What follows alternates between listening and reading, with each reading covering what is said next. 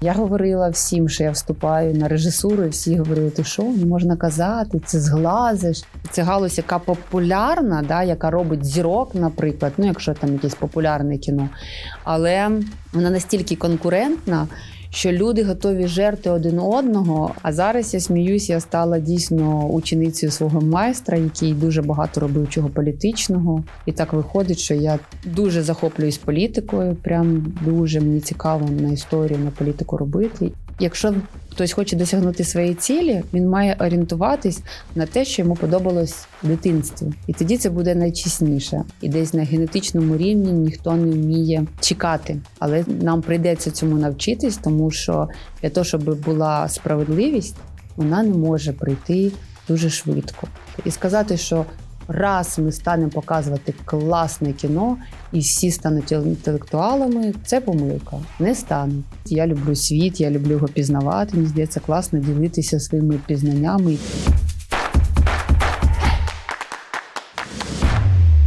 Усім привіт! Мене звати Юлія Андряник, і це перший антикорупційний подкаст Так можна було від Офісу доброчесності НАЗК. Герої героїні випусків українці, які розвивають себе, свою сферу та державу.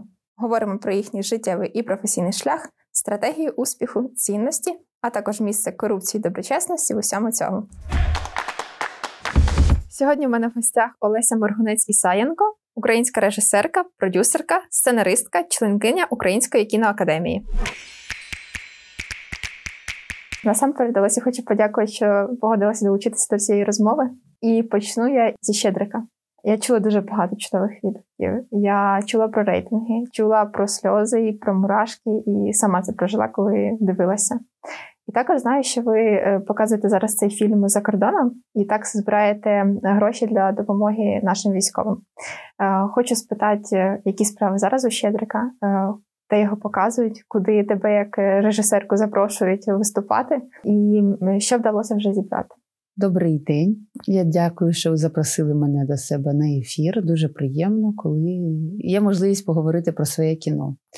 Е, ну, от буквально годину тому я була на кіностудії Кіота і зустрічалися ми з художником, який є військовим на даний момент, розмовляли про машину, тому що ми вирішили зібрати гроші е, на машину і передати в ЗСУ машину, яка буде називати Щедрик. З написом Щедрик. І була така ідея, щоб е, передати хлопцям, які мають відношення до кіно. І це будуть художники-постановники, які працювали на, на фільмах не на Щедрику, але тим не менш кіношники. І було зібрано на даний момент 6, близько 7 вже тисяч доларів. Ми зібрали. Е, зараз купуємо ту машину, яку вони замовили, і я думаю, що через тиждень будемо передавати. А так, фільм продовжує жити своїм якимось життям. У нас буде ще два покази на, в Америці на єврейських кінофестивалях. Єврейські кінофестивалі дуже багато у нас було показів по всьому світу. Вони нас запрошували. І один з таких ну, таких гарних моментів взагалі для українського кіно наш фільм виходить в прокат в Японії влітку. 7.07 є вже дача, е, ця дата показу буде значить, показаний для японців цей фільм. І Це типу, це, це, це дуже прикольно. круто, бо євреїв безпосередньо стосується ще й сама сюжетна лінія. А от японців інша культура, я думаю, що їм все дуже важливо це дивитися. Ну вони ж такі протикомуністичні люди, якраз тому, що в них є ще сусідня країна Китай, яка комуністична. Тому я думаю, що їм. Все, що стосується проти Радянського Союзу тоталітаризму, воно їм дуже близьке по їхнім подіям. Угу. Ну загалом це дуже важлива зараз функція мистецтва показувати. А що б ще е, ти визначала як е, наративи, які повинно просувати зараз кіно і мистецтво загалом? Ну, мистецтво воно взагалі має просувати різні речі. Я би не сказала, що прям воно має щось робити. Мені здається, сам час і самим митцям диктує те, що відбувається, воно з'являється. Якісь прям суперзадачі ставити перед собою. Кожна людина, просто кожен митець, кожен там художник, у нього є своя власна тема, яку він хоче розказати. Хтось займається більш авторським кіно і намагається там копатися всередині себе, робити такі дослідження однієї людини або там якоїсь однієї ситуації, переводити це в більш авторську таку ідею.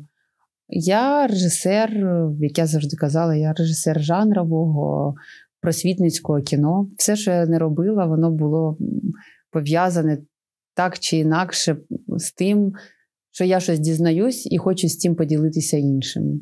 А звідки взялося ось це? Це бажання ділитися? Це не знаю. Воно просто було завжди в мені. Мені подобались, наприклад, фільми е, Кусто, да, там про рибок страшенно подобалося. І, і мені подобався світ. Я люблю світ, я люблю його пізнавати. Мені здається, класно ділитися своїми пізнаннями, якимись е, такими речами. З історичним контекстом взагалі вийшло дуже дивно, тому що я коли зняла фільм Казка про гроші. Це така казка. Згодилась я знімати її, тому що. Така можливість випадає не часто, коли молодому режисеру пропонують зняти повнометражне кіно. Е, з умовами, коли ти можеш робити, що ти хочеш, кого брати кого завгодно, але у тебе є всього 6 місяців це зробити. Це була супер авантюра. Це був виклик? Ну і виклик був, да. Але в мене були класні актори, з якими я товаришувала з театру, драми, і комедії. І я думаю, що з того, що у нас було, в нас вийшла ця історія. І подивившись це кіно, один з продюсерів мені запропонував. Е, давай, каже, ти подасись з нами на пітчинг. Вони пропонували різні сценарії. І мені нічого не сподобалося. Я сказала, що мені це не подобається. Я їм запропонувала свій варіант. Їм не сподобався мій варіант, який досі ще є цей сценарій. Я, на жаль, його поки не екранізувала. Але маю надію, коли-небудь екранізуємо або поставлю в театрі як п'єсу, тому що це п'єса. І він говорить: ви знаєте, у нас є тут теж така історія, нам незручно вам пропонувати, але от режисер відмовився робити, е, є фінансування, ми не знаємо. Це історія про україно-польські стосунки. Я подумала, ой, щось я погано так в історії помню ці стосунки, я взагалі нічого про це не знаю. Якщо мені цікаво, значить це буде цікаво іншим. І так ми поринули в цю тему е, стосунків України з Польщею, Друга світова війна, армія Крайова, УПА, Німеччина, Росія, тоталітаризм. І якби Зробили кіно за 45 хвилин. Ну, мабуть, півпідручника історії того часу можна подивитися і так більш-менш орієнтуватись е, про історію України в той час. Потім виник другий такий проєкт: це Рубіж Грубешевська ой, е, депортація 44-46. Це про депортацію українців з території Польщі. І всі весь час путаються операція Вісла, але це не має відношення до операції Вісла, це було раніше. І от Просто нас само за собою якось тягнулися ці ниточки. Ну, я любила з школи історію. Я навіть писала олімпіаду з історії. Це єдиний предмет, по який я писала олімпіаду. З датами завжди були проблеми, але Катерина Васильівна казала: ти знаєш відповіді на загал... на, на найголовніше питання, на вашу думку. Якщо ти можеш написати на якщо ти можеш події на свою думку якось е, інтерпретувати, якось можеш розказати про них, ну, значить, ти. Е, можеш розбиратись якось в історії, тому що в історії важливо аналізувати якісь речі. І потім через фільми ще й займалися такою просвітницькою діяльністю. Да, да. Ну, я бачила, що Щедрик найбільше позиціонують зараз у ЗМІ як е, світла стрічка про темні часи, яка об'єднує людей. Е, от і мені цікаво, от із твоєї професійної точки зору, які ще стрічки зараз представляють українці, і що ми показуємо світу. Бо я думаю, що зараз наш голос має бути дуже гучним, і, зокрема, і митців. Чи ми достатньо гучні? Ну, прям дуже гучними нам бути дуже складно, тому що е, культура зараз не фінансується майже ніяк, і ми виживаємо завдяки іноземним грантам. І якби круто, що іноземці все-таки виділяють ці кошти, але вони не дуже хочуть відділяти великі кошти, тому що є ризики, що кіно буде не завершене через е, війну в Україні. Ніхто не застрахований, що кудись не прилетить, і вони дуже обережно роблять такі проекти. Їм краще, щоб це було там або через іноземні компанії. Це теж такий важкий момент. І і це кризова насправді ситуація, тому що на культуру майже нічого там в бюджетах не закладено. І зараз би говорити, але найбільше говорять зараз документалісти. І документальне кіно, воно, звичайно, буде всупереч тому, буде фінансування чи ні, тому що е, безпосередньо на полі бою військовими є самі оператори, які знімають е, те, що там відбувається, і це вже безцінний матеріал, який, я думаю, вийде в десятки класних, крутих різних фільмів. І це важливо про це розповідати, важливо транслювати. З приводу ігрового кіно на цю тему. Наприклад, я, е, якби знімала, я би знімала якусь окрему чиюсь історію, але не намагалася аналізувати те, що відбувається. Тому що, як я бачу зі своїх фільмів, які я робила про Другу світову війну, гарно відійти від е, часів від такої теми, щоб зрозуміти, що насправді відбувалося. Тому що ми знаходимося всередині такої всередині ситуації, і ми її бачимо з одного боку. Той, хто знаходиться ззовні, він бачить його з іншого боку. У мене була така, якщо про сучасне знімати, то у мене була така ідея зняти кіно про переселенців, які поїхали в Німеччину про жінку, і підняти тему афганської війни. Е, тому що це, це теж така велика тема. І багато хто з афганців, яких я розумію, звичайно, дуже важко признати. Але ж е, вони робили те саме, що і роблять росіяни зараз. Можливо, не було таких жахливих е, там речей, що вбивств, зґвалтувань, але в принципі вони прийшли тоді на чужу землю. І мені було б цікаво от через призму цієї війни подивитись. А от в документально можна робити дуже великий є об'єм, про що можна робити. Просто драматургія нереальна, дуже круті. У нас ті люди, які воюють, це нереально якісь люди, не знаю, на півбогі. Тому що моя знайома, про яку я б дуже хотіла зняти кіно. Леся Літвінова, це фонд свої, є такий фонд. Е, вона була до Майдана режисером кіно. Я в неї працювала навіть е, на дні рекламі плейбеком працювала. Це людина, яка е, монтує під час е, зйомок. О, безпосередньо. Це корисно, що ти пояснила да, Тому що не, не, для багатьох би не зрозуміло, що це таке. І вона е, стала допомагати переселенцям, створила фонд свої. Потім стала взагалі допомагати хворим, паліативним хворим людям, які знаходяться в тяжкому стані, там старі люди, е, онкохворим. Вони пережили ковід. Е, вони були одна з найбільших організацій, яка знаходила е, і збирала на апарати штучного дихання. І потім почалась війна, і Леся пішла воювати. У неї діти були в окупації, так як от Ксюша, моя сестра, була в окупації Київській області, так само її діти були. Ми з нею були на зв'язку. І оскільки в неї зв'язку з дітьми не було, вона розуміла, що їй треба бути військовим або кимось щоб до своїх дітей якось добратись якимось чином. Ну і взагалі вона така жінка пробивна.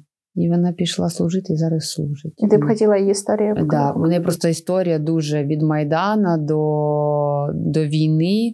Це людина, яка пережила найголовніші події і була в середині цих подій. І це круто. І таких людей у нас багато. Людські історії взагалі завжди дуже важливо висвітлювати.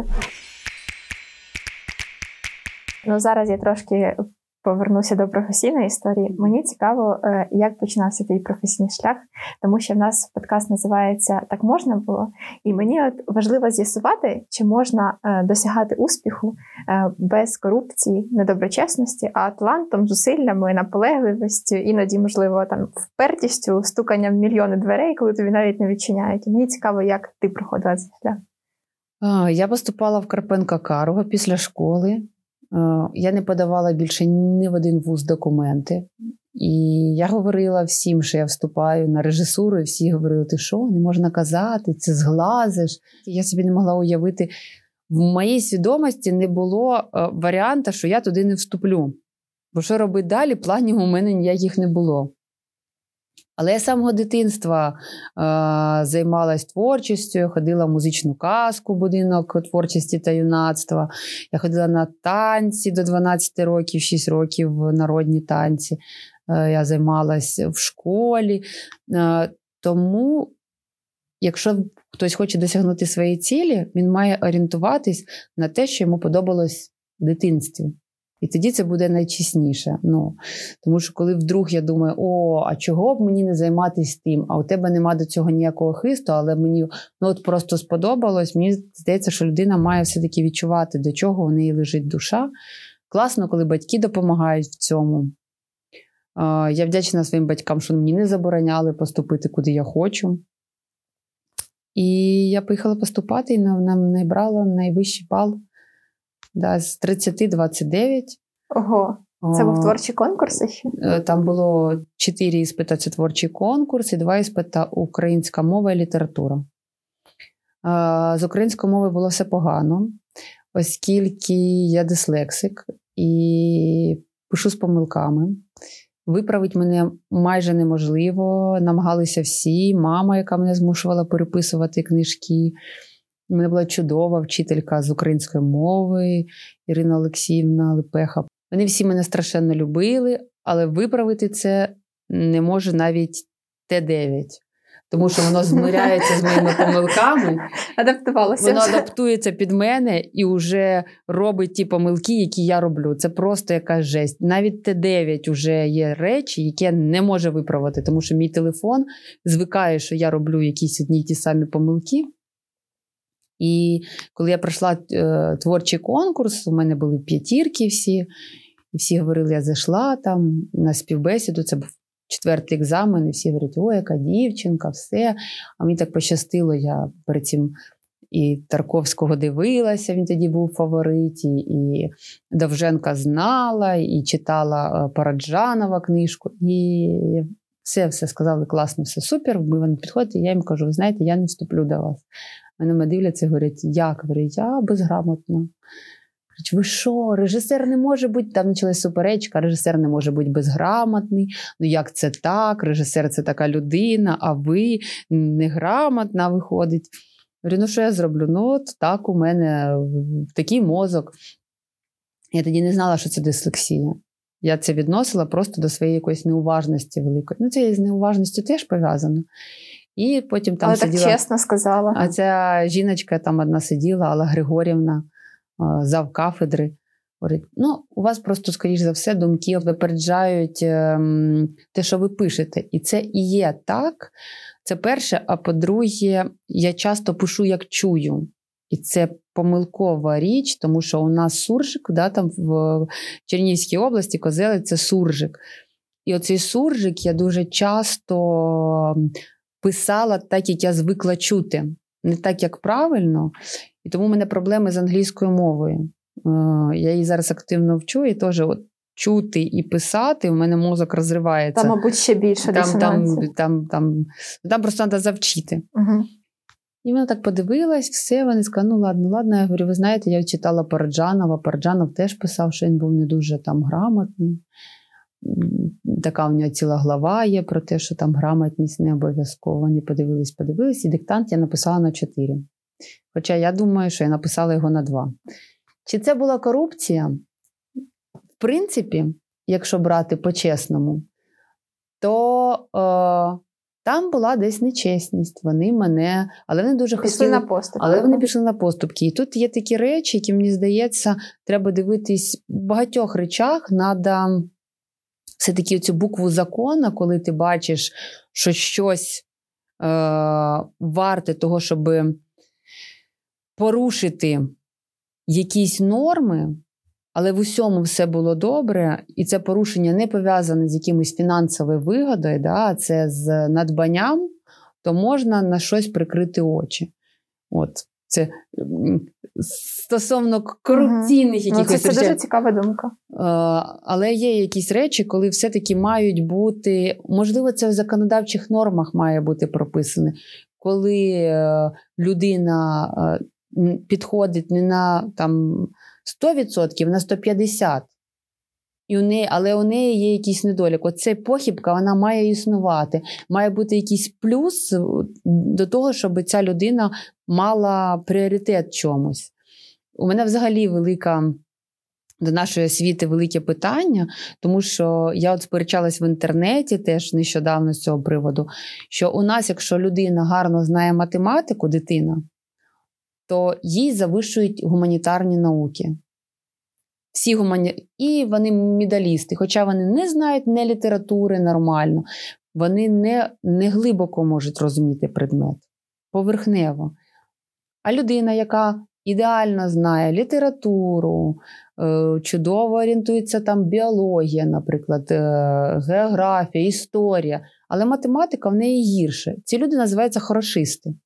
Ну, у нас так було прийнято. да, там. Не математичний тип мислення. Да, не матем... І це одразу хорошисти. Хто ці хорошисти? Це таке велике питання, тому що трішники зрозуміло. У них і то, і то слабенько, вони десь там можуть творчі підсказати.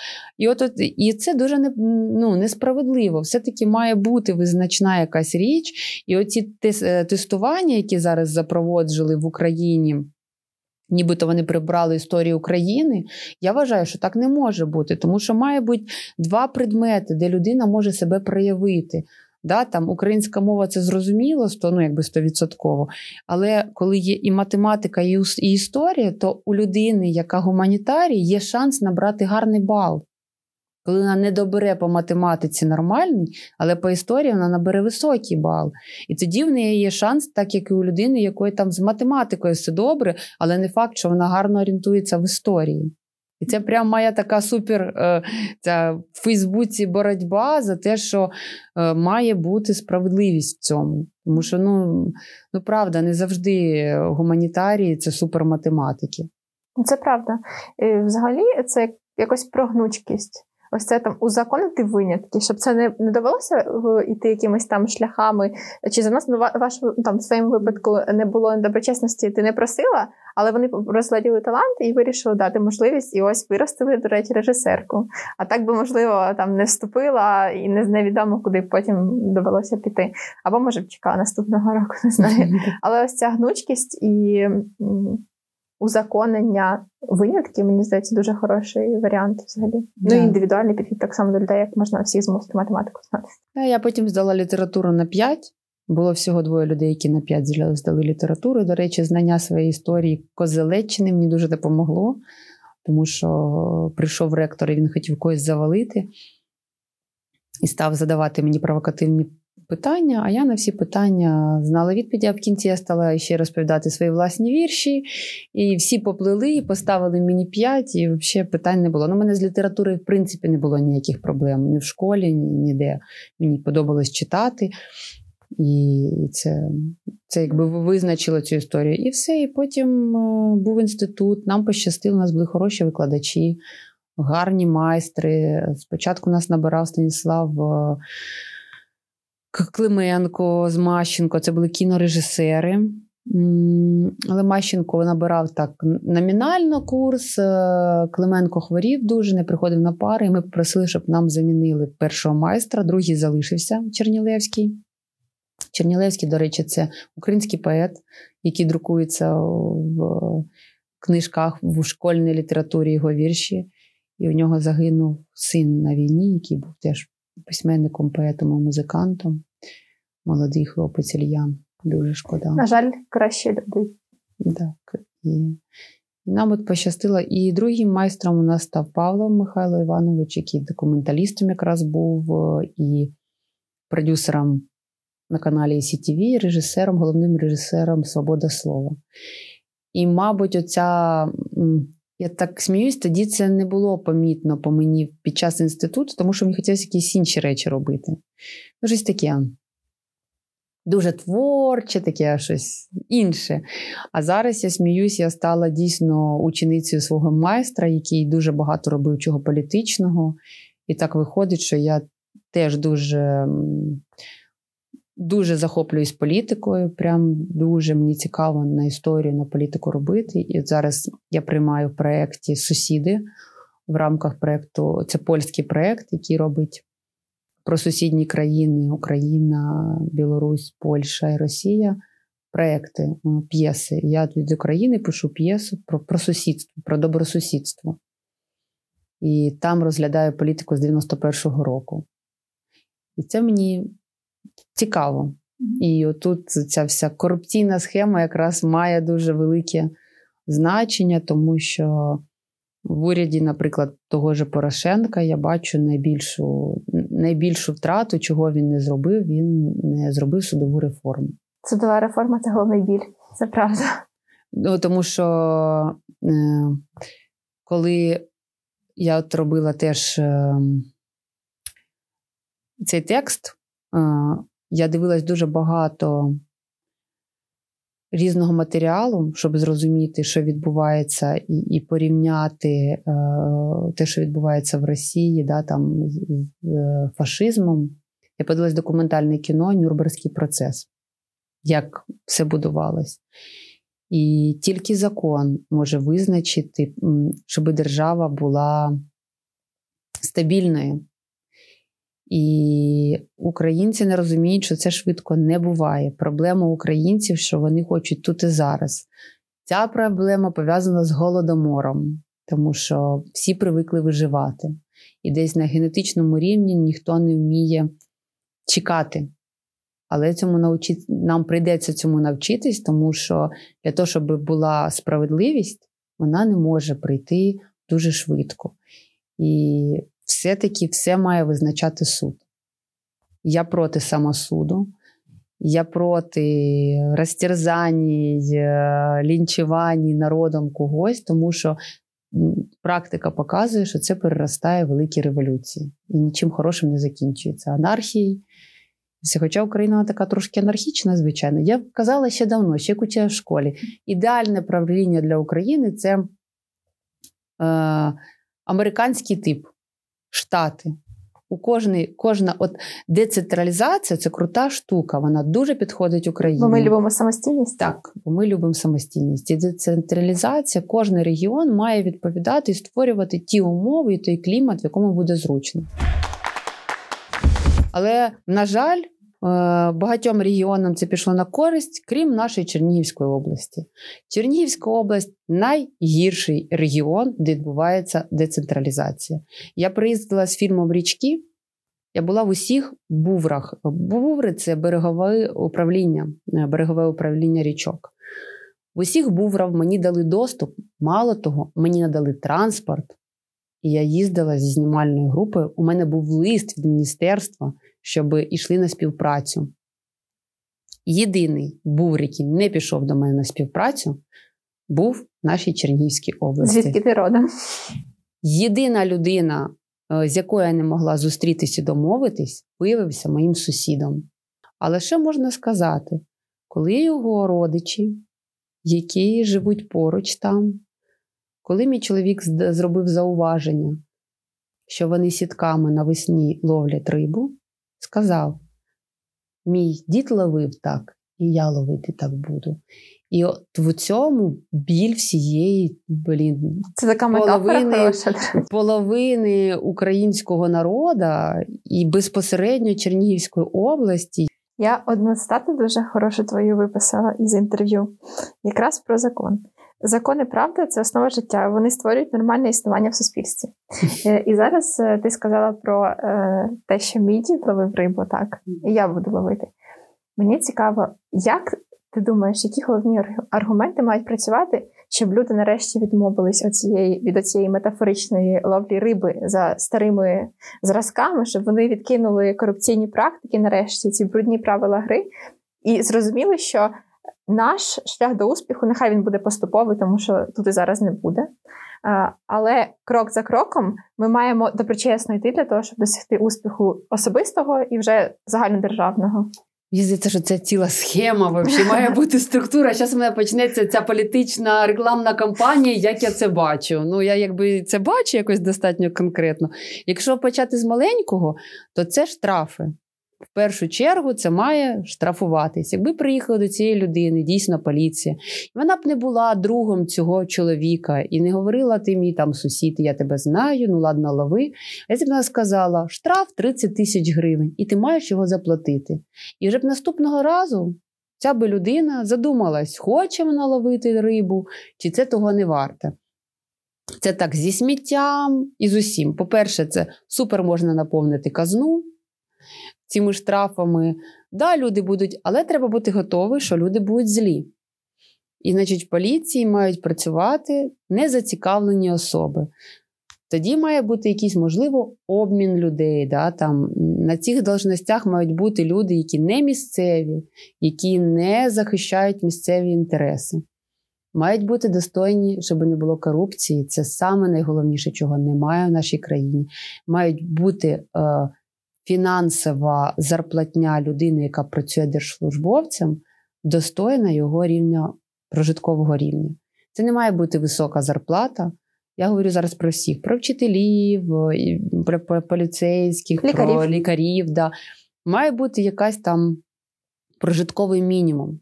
Хоча б якщо б у них там було 18-20 тисяч гривень, це та сума, на яку реально можна прожити. Щоб не було потреби просто десь просити так. ще. Е, щоб не було. Ми, звичайно, прикормлені люди, і тут вже прийдеться уже іншими методами працювати, але все-таки підняти прожитковий цей мінімум цим людям до достойної зарплати. Тому що навіть 20 тисяч це дуже мало на даний момент. Но 10, як зараз всі отримують, це ніщо, це нічого не можна зробити. Це 4 рази сходити в магазин. Ну, от, Це просто. Е, за що чого піднімати економічно, в цьому є велике питання. Але я думаю, що в нас є такі ресурси, які роками викачувалися за кордони, збагачувалися олігарха... ну, олігархічна система. У нас була така сама, як і в Росії. Просто у нас ресурсу менше, тому в нас їх і менше. Але по, по факту працювало все так. Тому це такі головні головні штуки, які б мали запрацювати. Тобто, це перше невідворотність покарання, щоб люди знали, що так, доведеться до це. Потім щоб не було зв'язків між людьми. І гідні заробітні плати, так. аби просто навіть не хотілося десь ще красти, бо тобі достатньо того, що ти маєш просто. Ну, Достатньо ніколи не буває, але ти зможеш спитати з людини. Угу. Ну, Мені здається, коли ти ти можеш тоді його сміливо. Як ти можеш наказувати людину за хабар, якщо в нього зарплата 6 тисяч гривень? Йому треба щось їсти. Йому треба щось їсти. Ну, це це неможливо. А коли там уже зарплата 20 тисяч гривень, і з перспективою на те, що вона там буде 30, да, там рости, то вже ти задумаєшся. Угу. Чи, по-перше, ти задумаєшся, чи воровати тобі, і ти задумаєшся, чи чи закрити очі на це, і прийдеш і будеш щось робити. Ну от і ще від такого загального хочу трошки до вищого, бо спілкуюся з різними людьми і намагаюся зрозуміти за критерієм доброчесності, наскільки добре працюють різні сфери в Україні. І е, можеш мене трошки привести за куліси е, кіноіндустрії, так одним оком підглянути, е, з якими там правилами грають, чи є ось місце е, цим зв'язкам, шахрайству, якомусь. Е, там непотизму, кумівству і може відкатам за фільми, як це все працює, як там премії отримують, як е, обирають акторів. Ні, ну обирають акторів зазвичай е, режисери. Зазвичай від, відбирають якраз акторів, ті, хто має грати, да, вирішує режисер. Це не така проблема. Але е, теж з приводу зв'язків, да, медицина, наприклад, це велика сфера де зв'язків може не бути між собою людей. Кіно це маленька сфера. І найбільша проблема, що знайти на конкурс, хто буде журити людей, да? і у них виходить, якщо вони є в журі, вони не можуть подавати своїх проєктів. А журити має якісь достойні люди. І це завжди великий, велика проблематика е, тому що говорять, що виникає от оцей інтерес. За кордоном просто ця людина не голосує. У нас починається хайп. Дуже-дуже конкурентна галузь, дуже конкурентна. Грошей, Гроші є, да, там, це галузь, яка популярна, да, яка робить зірок, наприклад, ну, якщо там якесь популярне кіно. Але вона настільки конкурентна, що люди готові жерти один одного. У нас існує два лагері. Лагер кінематографістів, які е, за авторське кіно, да, і лагер, які знімають комерційне якісь. Але навіть щоб знімати комерційне, грошей не вистачає, і треба державні кошти. І всі ці люди претендують на оці нещасні державні кошти, і починається боротьба. А є зацікавлені особи, які навмисне е, ці два лагеря між собою достатньо гарно. Я зараз розкрию такий секрет. Це моя точка зору, моя позиція. І е, я не дуже в тусовці ні в тій, ні в тій. Я завжди намагаюся так якось тримати з усім ком'юніті, щоб з усіма якось можна було спілкуватись. Про те, що відбулося з центром Довженка, всі там знають, да, там і Держкіно. Але, як по мені, за цим стоїть третя особа, е, яка зацікавлена, щоб ні тієї індустрії, ну, якби е, не тієї структури державної не було, не тієї. Е, якби Це така метод, який використовував Радянський Союз. Це улюблений метод. Радянського... Люди теж ще звідти, ті, які за цим стоять. З тим ну, мисленням да, старим. Так, налаштувати е, дві компанії одну проти одної, стравити їх і знищити індустрію, просто оцю фінансування да, забрати собі. Я не буду говорити, хто так, це як, тому думаю... що це не дуже правильно. і Я не маю права називати жодних прізвищ, тому що це вже буде звинуваченням. Угу. Я це вивчала, була вагітна, вивчала юриспруденцію. Я так трошки що можна говорити, чого говорити не можна, але от у мене є таке відчуття, що за всім у нас. Проблематичність того, що заробітка з кіно дуже важко отримати заробіток з кіно, особливо з авторського кіно. Тому це одразу стає класна штука для продюсерів, які можуть наживатися, які беруть автора, який там талант, який зробить прикольне авторське кіно. А у нього є можливість просто заробити гроші і ніяк не віддавати це державі. Тому що це ж авторське кіно, це фестивальне кіно. Ніхто не зобов'язаний нікому нічого віддавати. І це ну, такий собі спосіб заробити якихось грошей, імідж там і все таке немає перспективи е, якби заробітку, продаж. І отут і виникає така корупціонність, коли люди намагаються заробити не на товарі продати його, а всередині виробництва. Вони крадуть якби, ці гроші. Але для того, щоб знімати кіно, яке би самоокупалось, у нас не вистачає екранів в Україні. У нас немає стільки кінотеатрів, щоб е, у нас немає такої. От поляки зробили. Поляки вже 7-8, але більш-менш, хоча б в нуль, я думаю, можуть вийти, тому що у них багато екранів. Вони зробили дуже. Вони вклали гроші в екрани, і в кожному маленькому містечку є там культура ходити до кінотеатру тоді це може себе окупити. Або платформи великі, да, там співпраця з платформами. Але якби у нас українська мова, тоді нам треба переходити знімати двома мовами англійською і українською. Ну, в общем, є дуже багато питань. Приємним є те, що нас Щедрик на здивування під час війни ще зробив якийсь касовий збір, і ми навіть частково повернемо якісь гроші державі. І ще й допоможете військовим. Ну, а те, що ми допомагаємо військовим, воно так окремо, це благодійність і дуже да, дуже круто, що. До речі, хто не подивився ще Щедрик, всім рекомендую це дуже, але готуйтеся плакати. Дуже сильне кіно. Є на дуже... Мабуть, е, про е, момент, де сказали, що це е, освобождення, там просто в усіх комашня побігла по шкірі, бо в 19-му році знімали це і пророцтво з цим метафоричним освобожденням. Я подивилася Щедрик на Мегого. Це дуже було швидко, зручно і дешево. Але проглядую в коментарях людей ось цю ідею, що є безкоштовно, я можу взяти безкоштовно. Лежить цукерки, я піду її візьму. І можу вкрасти, вкраду. Власне, зараз є можливість у тебе спитати як режисерки, е, чому потрібно платити за контент, е, що ви втрачаєте, коли люди беруть безкоштовно це, е, що ви втрачаєте через ось це поширене явище піратства? Чим ці люди, платячи за контент, можуть допомогти розвитку кіноіндустрії?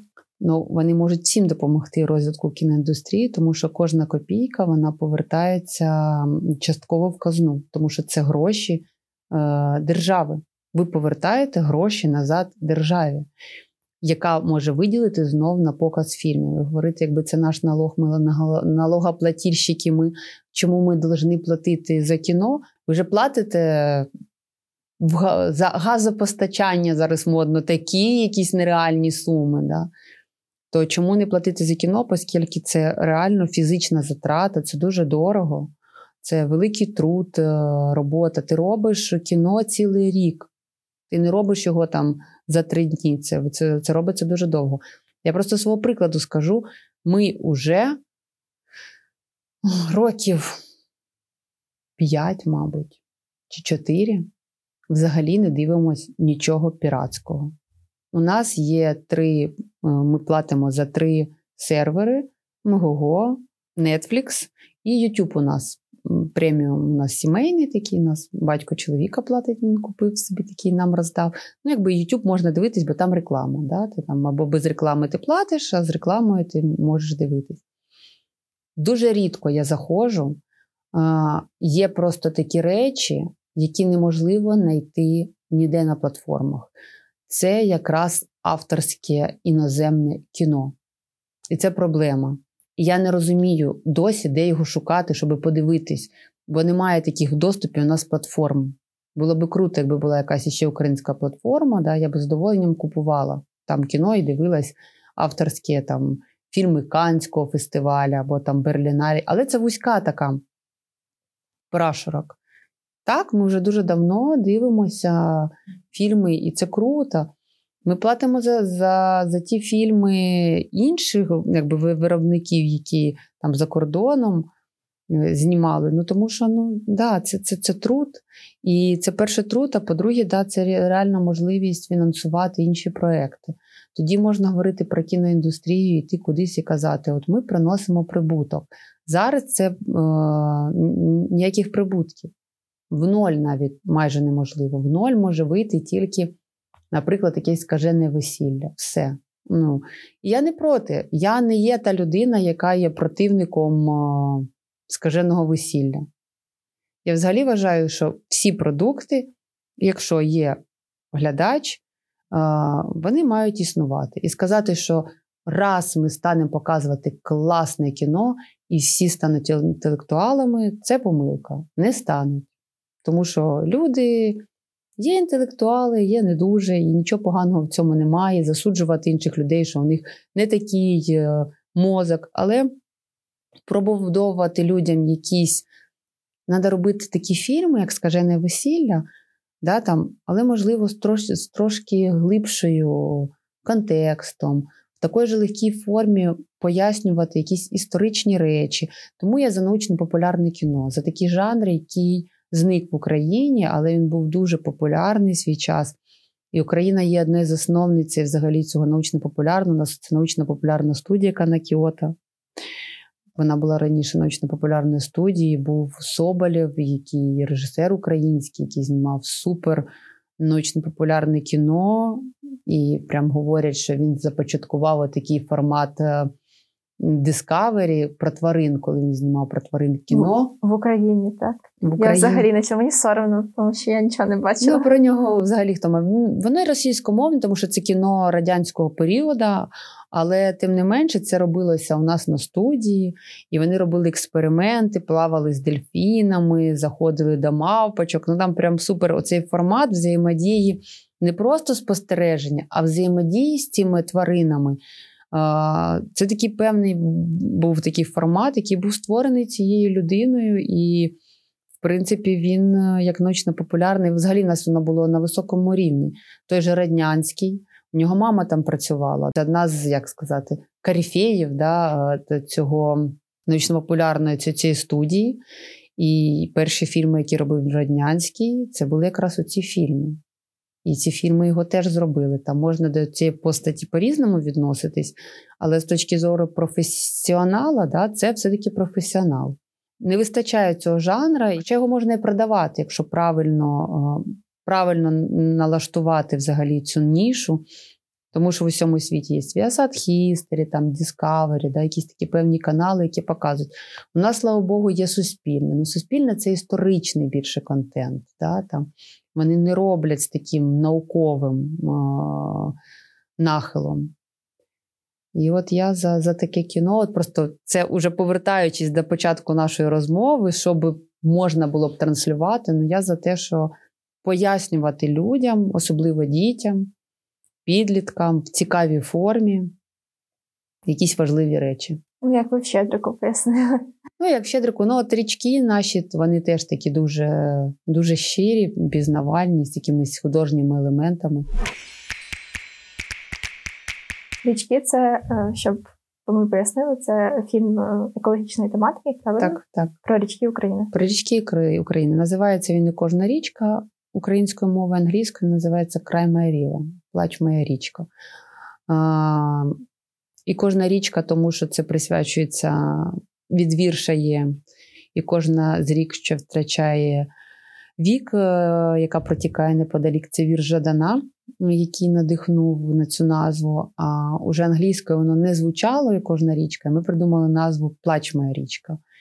Це присвячений в першу чергу моїй річці Остер, е, яка гинула і продовжує гинути. І ми дослідили, ми знайшли ці причини. Поїхали по всій Україні, подивились на всі річки України, підняли таку проблематику, що у нас навіть е, е, деякі екологи, які були у нас на показі на Докудесі, ми презентували це кіно, була прем'єра, і державники водного агентства, з якими теж дуже добре. Дуже таке агентство, де от люди другої ланки е, дуже професійні і дуже хороші люди. Взагалі, водники переважно дуже приємні люди, тому що це люди, які люблять свою професію. І Вони сказали, Боже, ми про половину проблем не знали. І круто, що коли професіонали бачать в кіно те, чого не знали. І ніхто не придерся а, в контексті ні до речей. Це теж дуже важливо. Що екологи сказали, що все зроблено правильно. Якщо екологи здивувалися, я думаю, що глядачі потім будуть е, приємно раді. Дуже важливо, що в цьому фільмі ми знімали е, останній знімальний наш період був в листопаді, і ми знімали. Ми Мар'янку бачили, ми були е, в Кліпан-Бик, е, це заповідник, і там, е, там річка. Називається там це водосховище, Торецьк річка. Торець це колись називався Славянськ, називався взагалі Торецьк, Торецька фортеця, була, де жили козаки. Значить, Ми знімали, а там ну, десь кілометрів 25 через цей клепан бик, якщо напряму, то там була сіра зона, і місяця Мар'янка там була. І ми бачили, ми чули вибухи. Ми коли сиділи, ми знімали, сонце сідало, так пташки летіли. І чесно, до моменту, поки я не поїхала в Донецьку область, я була двічі в Донецьку. Це другий був раз, ну, в Донецькій області. Перший раз це був ще 10-й рік, зима 10-го. Ми літали до друга моєї подруги. Ну, Мені сподобався, в принципі, Донецьк. Мені дуже сподобалось обслуговування. Я була вражена, які там темні люди. Хоча моє уявлення було, що я не знаю, там хто живе таке чисте місто, класний був побудований цей стадіон. Ми ще пішли на футбольний матч. Ну, всі, хто були в Донецьку, ну не можна не було, можна не, було не піти на цей Донбас Арену. І от другий раз було це якраз 2021 рік. І це був один з найкращих буврів Сіверський Донець, річки, які нас возили туди, україномовні, з найкращою українською лабораторією. Це були одні з найкращих людей, взагалі, які е, в цій, цій, цій системі працювали. Вони дуже боролись за річкою. В них були там конфлікти з Харковом, з Харківським бувром, тому що вони вниз по річці спускали каналізацію, все, вони нічого доказати не можуть, тому що знов-таки правова система у нас не працює, як вона має працювати. Зроблені закони, щоб була корупція. Тому що в законодавстві е, заводу не має права написати бувр скаргу на когось вище по течії. Сам бувр не має права. Хоча в них є лабораторні дослідження, у них є докази, але вони не мають скаргу, має написати незалежна особа, громадянин. Але ж у громадянина немає цих доказів. І це пряма корупція. Це просто суперкорупційна схема, як займатися діяльністю вигідною для якогось підприємства, Бо доказів е, не може там той був сусідній доказати, що значить вони роблять шкоду. І це жесть. І це жесть взагалі, які були зняті з екоінспекцій, були зняті е, правові норми, що вони мають право е, писати жалоби на організації, які там викидають якісь щось неправильно розорюють, неправильно Вони тільки фіксують. Вони перестали бути караючим органом.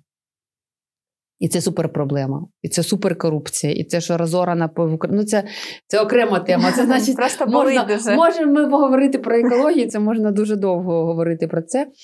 Ну і от це ця і я коли приїхала, ми коли другий раз приїхали туди, в Донецьку області, ми вийшли на цей клепан бик, е, там такі холми дуже красиво, там рештки ем, із кам'янілості, там лежать ці ракушки, яким там тисячі років, дерева скам'янілі, які є тільки в Аризоні. Більше в іншому місті світу їх нема. Два місця, де вони є в Донецькій області ага. і в Аризоні. І ми цього не знаємо.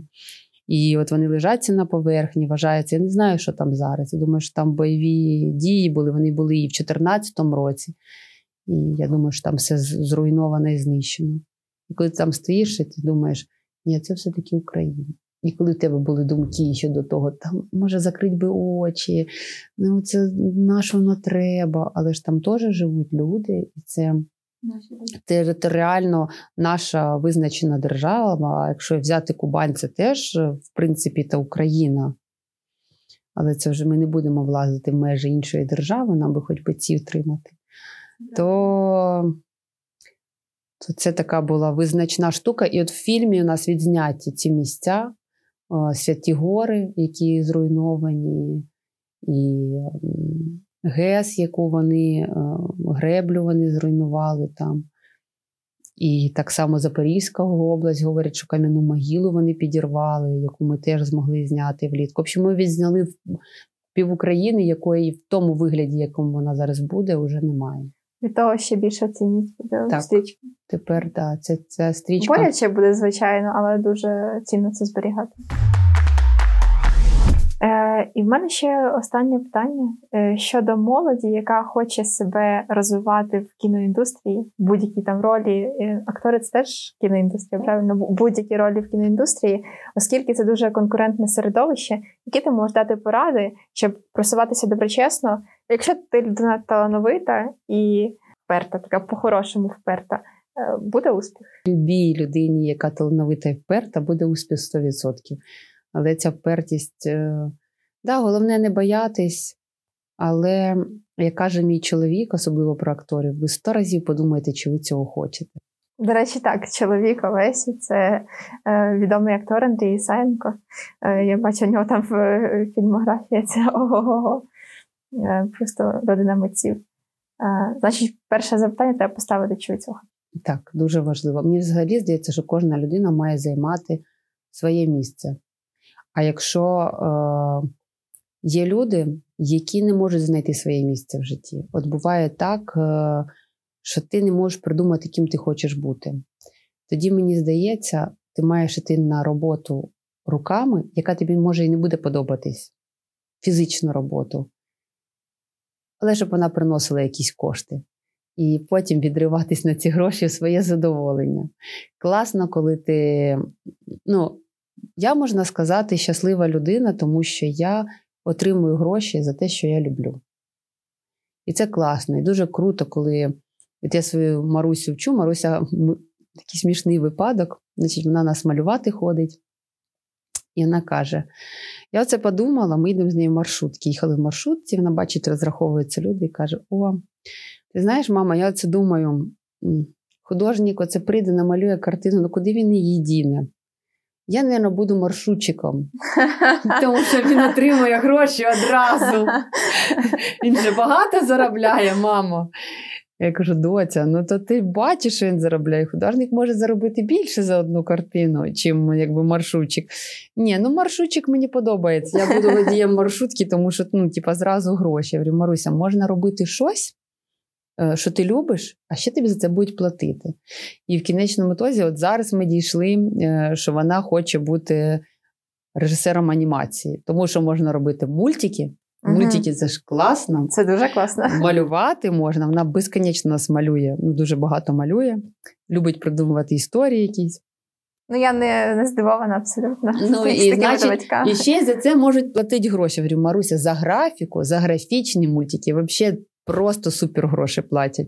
Тому це, типа, супер варіант бути мультиплікатором яким-небудь там, або якісь створювати комп'ютерні ігри. Ну, це прям тема. Ну, топ. До речі, актуально доволі. Да, це... Тому завжди треба подивитись е, на те, що вам подобається. Іти, тому що це класно, мабуть, пізнавати. Якщо чесно, от, наприклад, з тим же Щедриком я не очікувала, що мені буде так складно приймати стільки хороших слів. Мені дуже багато людей писало, а мені якось від цього навіть незручно трошки. Ну, Це це відповідальність. Ви просто не очікували команди? Ні, ми, ми, ми очікували, що це буде хороше кіно, що будуть відгуки, що є там певна до війни. да, Ти розумів, що тебе є певна аудиторія людей, яка прийме це кіно. Це певна аудиторія. А після того, як Росія вторглася і так вийшло, співпало, що Щедрик вийшов тільки зараз ця аудиторія просто зросла колосально, і плюс це пішла молодь, що для мене найважливіше. Все, що я не роблю, я роблю з перспективою для, мабуть, тому що в мене мама вчитель. Молодших класів, воно сказується теж, е, те, що ти, е, тобі вихована якась любов до дітей, і ти робиш все-таки перспективу на дітей. Тому що ну, правда в них майбутнє. І то, що ці ці діти пішли дивитись кіно, це в общем, дуже круто. Тому все це важко. І ми, наприклад, будемо робити наступний фільм, і ти маєш зробити не гірше. Це накладає на тебе велику відповідальність. Це правда, правда. Але ви вже зробили хороше ім'я. І команда вся, і ти як режисерка. Тому так, ну будемо надіятися, що наступне. Наступне ми хотіли робити ще у нас проєкт є такий е, війна, екоцид, про те, що про наслідки е, в екологічному плані, ті, що будуть після війни. Є також про болота, як захисні, е, які захищають кордон. В общем, проєктів ідей куча, залишилось знайти гроші і сили. Я весь час хочу відпочити. Я весь час думаю, як я буду нічого не робити. Я собі обіцяю, все, я нічого не роблю, я відпочиваю нічого. І і кожен раз я натягую якихось нових проєктів, набираюсь нових ідей, з усіма згоджуюсь, і в ітогі я все одно щось роблю. І студія кличе. Як моя подруга говорить з Америки, ми з них говорить, Жанна, я так мрію, от нічого там, місяця три нічого не робити. Ну, це ще до війни було ходити просто в спортивний зал, зайнятися собою, зайнятися Марусею. Вона їде і каже: Да, да, а тебе знаєш, на що тобі це? Ти ніколи не зможеш. Це ти просто в голові це запасний план, і твій, твій мозок просто тебе так заспокоює, що ти е, що ти знаєш, що робити, якщо там нічого не буде. А так не розраховує. А зараз соціально важливі речі. Да, але ти втомлюєшся від, від цих важливих речей. Дякую дуже за цю розмову. Мені Дякую. було дуже приємно поспілкуватися. Мені теж. Всім наснаги. Дякую, що слухали цей епізод. Шукайте себе, долучайтеся до творчості, дивіться якісні фільми, не толеруйте піратства. А ще підписуйтеся на наші соціальні мережі, ставте вподобайки, залишайте коментарі та діліться цим епізодом е, зі своїми знайомими. І дуже-дуже рекомендую вам переглянути щедрик не на піратських сайтах. Змінюємо сьогодні, аби мати нове завтра.